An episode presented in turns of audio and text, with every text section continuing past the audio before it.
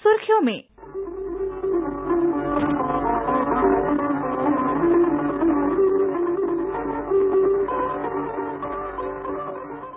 कार्यक्रम में प्रस्तुत है साहित्य अकादमी के सचिव डॉक्टर केएस राव के साथ पत्रकार रीमा पराशर की बातचीत।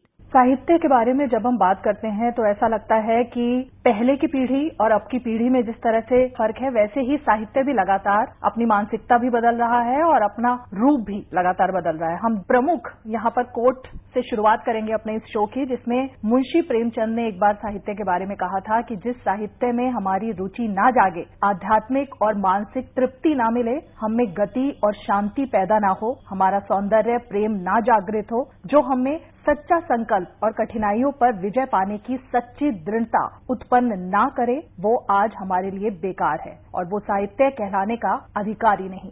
तो ये बातें हैं जिनसे हम शुरुआत करेंगे और शायद जिनसे हम आज बातचीत करने वाले हैं वो है डॉक्टर के श्रीनिवासन राव साहब, जो कि साहित्य अकेडमी के सचिव हैं और 25 साल से ज़्यादा समय हो गया है जब उन्होंने अकेडमी को अपना समय दिया है। शुरुआत हम इन्हीं कोर्ट से करेंगे। आपको लगता है जब मुंशी प्रेमचंद का जमाना था और आज के जमाने में साहित्य की परिभाषा भी बदली है और साहित्य भी बदला है? बिल्कुल बदलाव तो है मतलब साहित्य में नहीं, पूरा हर चीज़ में बदलाव है नज़र आती है। लेकिन उसके साथ साथ हमको ये भी ध्यान रखना चाहिए कि समय के अनुसार हर चीज़ में बदलाव आती है। जैसा कि जो बार बार एक चीज़ कहा जाती है कि ग्लोबलाइजेशन मतलब अलग अलग प्रक्रिया। और आज की जो टेक्नोलॉजी मुंशी प्रेमचंद जी का समय में जो टेक्नोलॉजी है, आज के समय की जो टेक्नोलॉजी है, उस समय की जो एजुकेशन सिस्टम है, अभी की जो एजुकेशन जो सिस्टम है, और उस समय की जो गुरु शिष्य परंपरा की जो चीज़ है, आज वो चीज़ ना की बराबर है। और उस तरह से हर चीज़ में बदलाव तो आती है, और समय के अनुसार लेखन में भी बदलाव आ जाती है। और अभी तो आप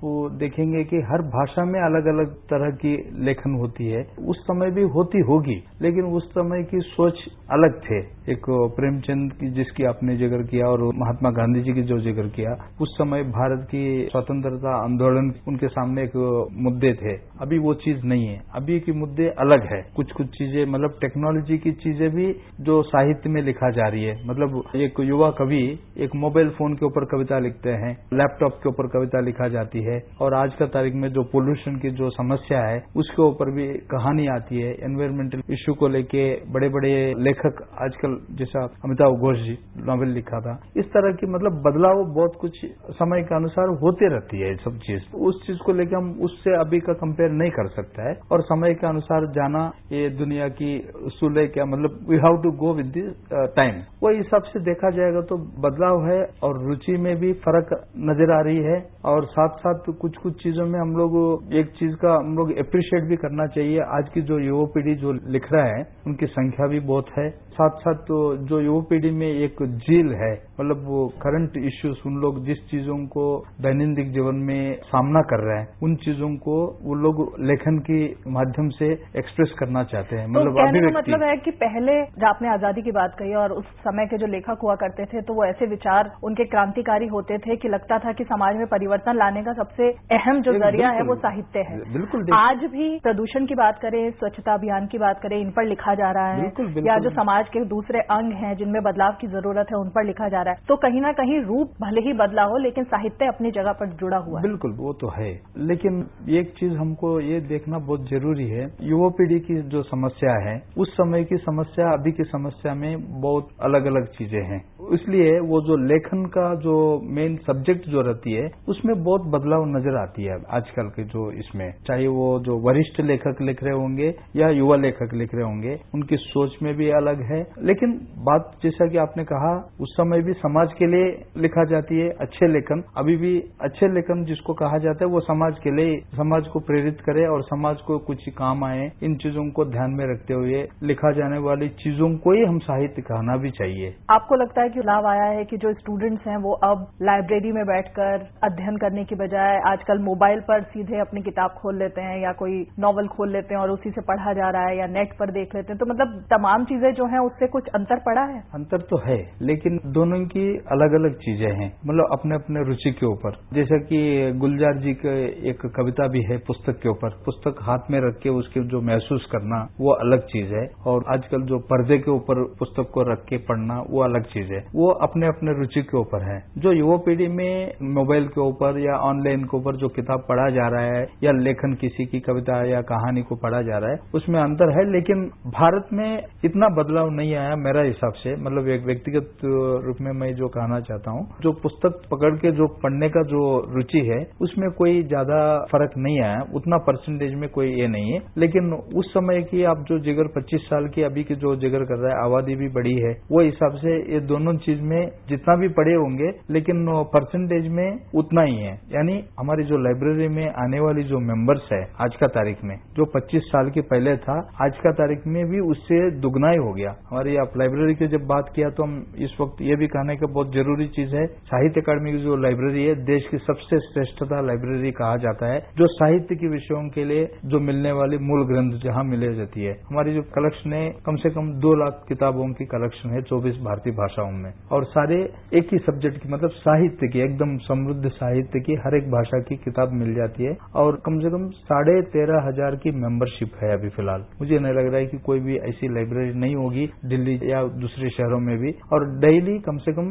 डेढ़ सौ मेंबर्स जो है, हमारे लाइब्रेरी में आते हैं, वहाँ बैठ के रिसर्च करते हैं, पढ़ते हैं। और हम लोग उस समय 25 साल से अब की जो है, आप लाइब्रेरी में देख सकते हैं, बहुत सारे सुविधाएँ हमने और दिया है। कंप्यूटर फैसिलिटी भी दिया है। ऑनलाइन में कोई जस्ट और जर्नल है। मतलब दुनिया में कहीं भी जर्नल छापा जाती है, उसको यहाँ पढ़ने के लिए रिसर्च के लिए वो मेंबर्स को सुविधा भी दिया है। जो चीज़ पहले नहीं थे। इस तरह का सुविधाएँ दिया है, और मेंबर्स भी बड़े हैं। अभी छात्र भी आते हैं स्कॉलर्स भी आते हैं टीचर्स भी आते हैं, और जो साहित्य की रुचि रखने वाला मेंबर्स भी बहुत सारे हैं। लाइब्रेरी की विजिटर्स जो है, बहुत बड़ा है। और उसके साथ साथ हमने पिछले कुछ सालों में मतलब यानी दो तीन सालों में हमने ये भी देखा जा रहा है। बहुत सारे स्कूल की बच्चों को बसों में लाके हमारे लाइब्रेरी में विज़िट करवा रहे हैं ताकि बच्चों में एक रुचि बढ़ाए मतलब पठन की जो पाठन की और उनको उनके गुलजार साहब ने कहा था झांकती हैं बंद अलमारी के शीशों से बड़ी हसरत से तकती हैं। महीनों अब मुलाकातें नहीं होती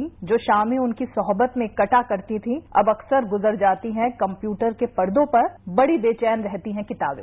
शायद इसी का आपने ज़िक्र किया। बिल्कुल वो तो है गुलजार साहब की कहना तो सही है। जी। वो एक कैटेगरी का लोगों के लिए है उनकी सोच उनकी मतलब गुलजार साहब की क्या लेकिन अभी भी बहुत से ऐसे लोग हैं जिन्हें रात को पढ़े बिना नींद नहीं आती। में, जैसे वागी शुक्ला जी का नाम अभी लेने का बहुत ज़िक्र कर रहे हैं। वो हर रात एक किताब खत्म करते हैं वो। हर रात। वागी शुक्ला। हर दिन उनको एक नया किताब चाहिए। हर दिन पढ़ते हैं। हिंदी के बहुत बड़े विद्वान है। है वो मैथमेटिक्स की प्रोफेसर थे आईआईटी में लेकिन साहित्य की उनकी किताब बहुत ज़रूरी है। वो पॉलिटिक्स में भी एक्सपर्ट है। तो अगर हम साहित्य अकेडमी की बात करें आपने बताया कि किस तरह से उसका विस्तार हो रहा है। आने वाले दिनों में आपको क्या लग रहा है कि अकेडमी की ओर से कुछ भविष्य की भी ऐसी योजनाएँ हैं जिसमें साहित्य और उनके लेखकों को आगे लाने के लिए प्रोत्साहन करने के लिए कुछ योजनाएँ बनाई जाए या फिर हम कहें जैसे अवार्ड की तो हर साल घोषणा होती है। इसके अलावा भी कुछ और आप लोग करने वाले हैं? देखिए अवार्ड की बात करें तो एक मिनट में मैं खत्म करना चाहता हूँ। चार किस्म की अवार्ड तो है ही हमारे हाँ। साहित्य अकादमी के जो अवार्ड है बहुत ही प्रेस्टिजियस अवार्ड और उसके साथ साथ अनुवाद की पुरस्कार है क्योंकि हमारा देश जो है बहुभाषी देश है। अनुवाद की प्रक्रिया का अलावा कुछ दूसरी मतलब वो बहुत ही इंपॉर्टेंट सेगमेंट है अनुवाद की। इसके लिए उसको प्रमोशन करने के लिए अनुवाद पुरस्कार है, बाल साहित्य पुरस्कार है और साथ साथ युवा पुरस्कार है, चार पुरस्कार है। और ये योजना की बात कर रहे हैं तो हम लोग अभी एक नया कार्यक्रम जो शुरू किया, ग्रामालोक करके, यानी आलोक यानी प्रकाश। मतलब गाँव के अंदर जो प्रकाश है, जो हिडन है, वो टैलेंट जो है, उन लोगों को भी हम लोग बाहर लाना चाहिए, क्योंकि साहित्य और साहित्य की कार्यक्रम और बड़े बड़े चीज़ शहरों तक ही सीमित नहीं रहे उसी उद्देश्य से हम लोग गाँव गाँव जाके गाँव में कार्यक्रम करना शुरू किया। बहुत ही अच्छा एक पॉपुलर कार्यक्रम शुरू हो गया। अब तक हम लोग ने सौ कार्यक्रम तो कर चुका है। जैसे कश्मीर के जैसा बहुत ही इंटीरियर प्लेसेस में भी हमने किया और वहाँ मतलब 200-300 लोग भी एकदम गाँव का लोग जमा होकर वो साहित्यिक कार्यक्रम को अटेंड कर रहे हैं। और स्कूलों में जाके हम लोग साहित्य के कार्यक्रम कर रहे हैं, ताकि इससे दो चीज़ है। साहित्यकारों को उस गाँव वाले देखने को मिलेंगे, सुनने को मिलेंगे, उनसे इंटरेक्ट करने को मिलेंगे। उसके साथ साथ उस गाँव में रहने वाले लोगों में अगर कोई साहित्य के प्रति रुचि है और साहित्य लिखते हैं, वो एक नया, एक हम टैलेंट सर्च भी उसका साथ साथ हो जाती है। नया लोगों को एक मौका मिल जाती है।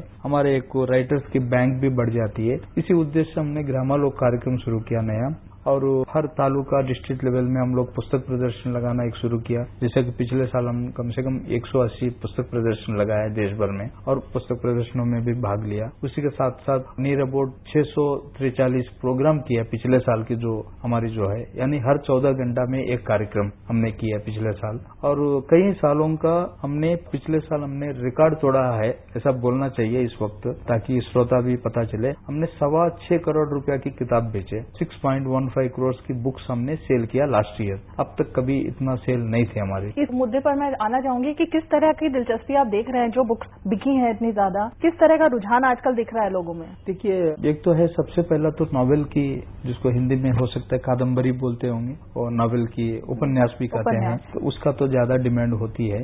उसके बाद तो शॉर्ट स्टोरी में आती है। उसके बाद कविता की है। और बाद में अलग प्रक्रिया की मतलब आलोचना का भी है और नाटक तो कम ही लिखी जा रही है। उसका भी हमने एक नया सीरीज़ शुरू किया, वो भी इस वक्त बोलना बहुत ज़रूरी है। हमने एक मॉडर्न इंडियन ड्रामा की एक सीरीज़ स्टार्ट किया, किताबों की छापना। क्योंकि एक जमाने वैसे थे चालीस पचास साल पहले सबसे ज़्यादा नाटक लिखा जाती थी और नाटक खेला भी जाते थे। जब तक भारतीय भाषाओं में ज़्यादा से ज़्यादा नाटक नहीं लिखा जाएगा, जैसे कि मलयालम नाटक अगर हिंदी के दर्शक देखना चाहेंगे, क्योंकि कोई भी नाटक खेलना है तो उसके लिए टेक्स्ट की ज़रूरत है पहला तो नाटक खेलना है तो जब तक वो नाटक लिखा नहीं जाएगी खेलेंगे कैसे? चाहे वो ड्राफ्ट रूप में हो या फाइनल बुक प्रिंट रूप में। हो हमने सोचा है कि एक नाटक की जो प्ले राइटिंग का भी एक ऐसा वो जनर है उनको थोड़ा सा एंकरेज करना चाहिए। इसलिए हमने सभी साहित्यकारों को हम रिक्वेस्ट कर रहे हैं ताकि मॉडर्न इंडियन ड्रामा हमें दे। हम उसको छाप के उसको अनुवाद करके दूसरी भाषाओं में करते हैं ताकि एक पंजाबी में लिखी गई ड्रामा को मलयालम वाला खेले उस टेक्स्ट के माध्यम से और तेलुगु में लिखा गया प्ले को मराठी वाला खेले मराठी की जो है कश्मीरी वाला खेले इस माध्यम से मतलब अनुवाद के माध्यम से स्कूल ऑफ़ ड्रामा के लिए भी एक अच्छा एक सोर्स मटेरियल मिल जाएगी इस उद्देश्य से। ये हमारी ये है। अच्छा एक बात मैं यहाँ पर जानना चाहूँगी और श्रोता भी शायद इस बात को जानने में उत्सुक रहेंगे।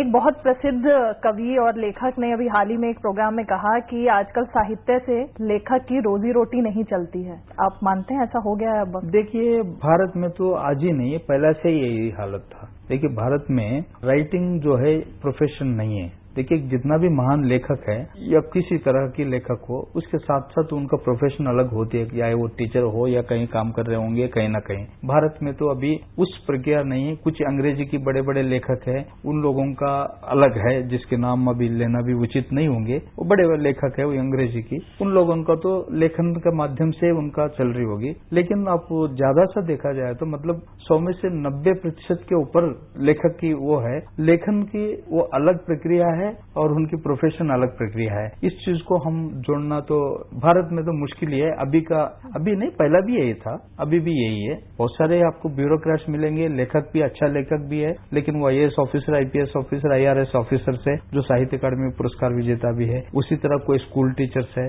उसी तरह कोई दूसरी प्रोफेशन में है। लेकिन लेखक सिर्फ़ लेखन में रह के उनका जो अपना ज़िंदगी चला है, वो भारत में तो मुश्किल ही लग रहा है, और अभी तक तो ऐसा भी नहीं थे वो चीज़। तो शौकिया लिखने वाले जो लेखक हैं जैसे कि आजकल हम देख रहे हैं कि रेडियो पर एक पूरी सीरीज़ चलती है छोटी छोटी कहानियाँ और वो श्रोताओं को बहुत ज़्यादा अट्रैक्ट भी करती हैं वो सुनना भी चाहते हैं क्योंकि उससे वो चलते चलते ड्राइव करते हुए अपने घर में काम करते हुए सुनते हैं और वो एकदम जुड़ाव महसूस करते हैं। इस तरीके की चीज़ों को बढ़ावा मिल रहा है। देखिए उसको हम लोग कहते हैं कि लघु कथा लघु कथा का भी एक सीरीज़ है हम लोग उसका पठन की वो कार्यक्रम कभी कभी हम लोग करते हैं लघु कथा की। वो भी है वो प्रक्रिया भी साहित्य अकादमी एंकरेज करती है उसका भी। शुक्रिया। नमस्कार।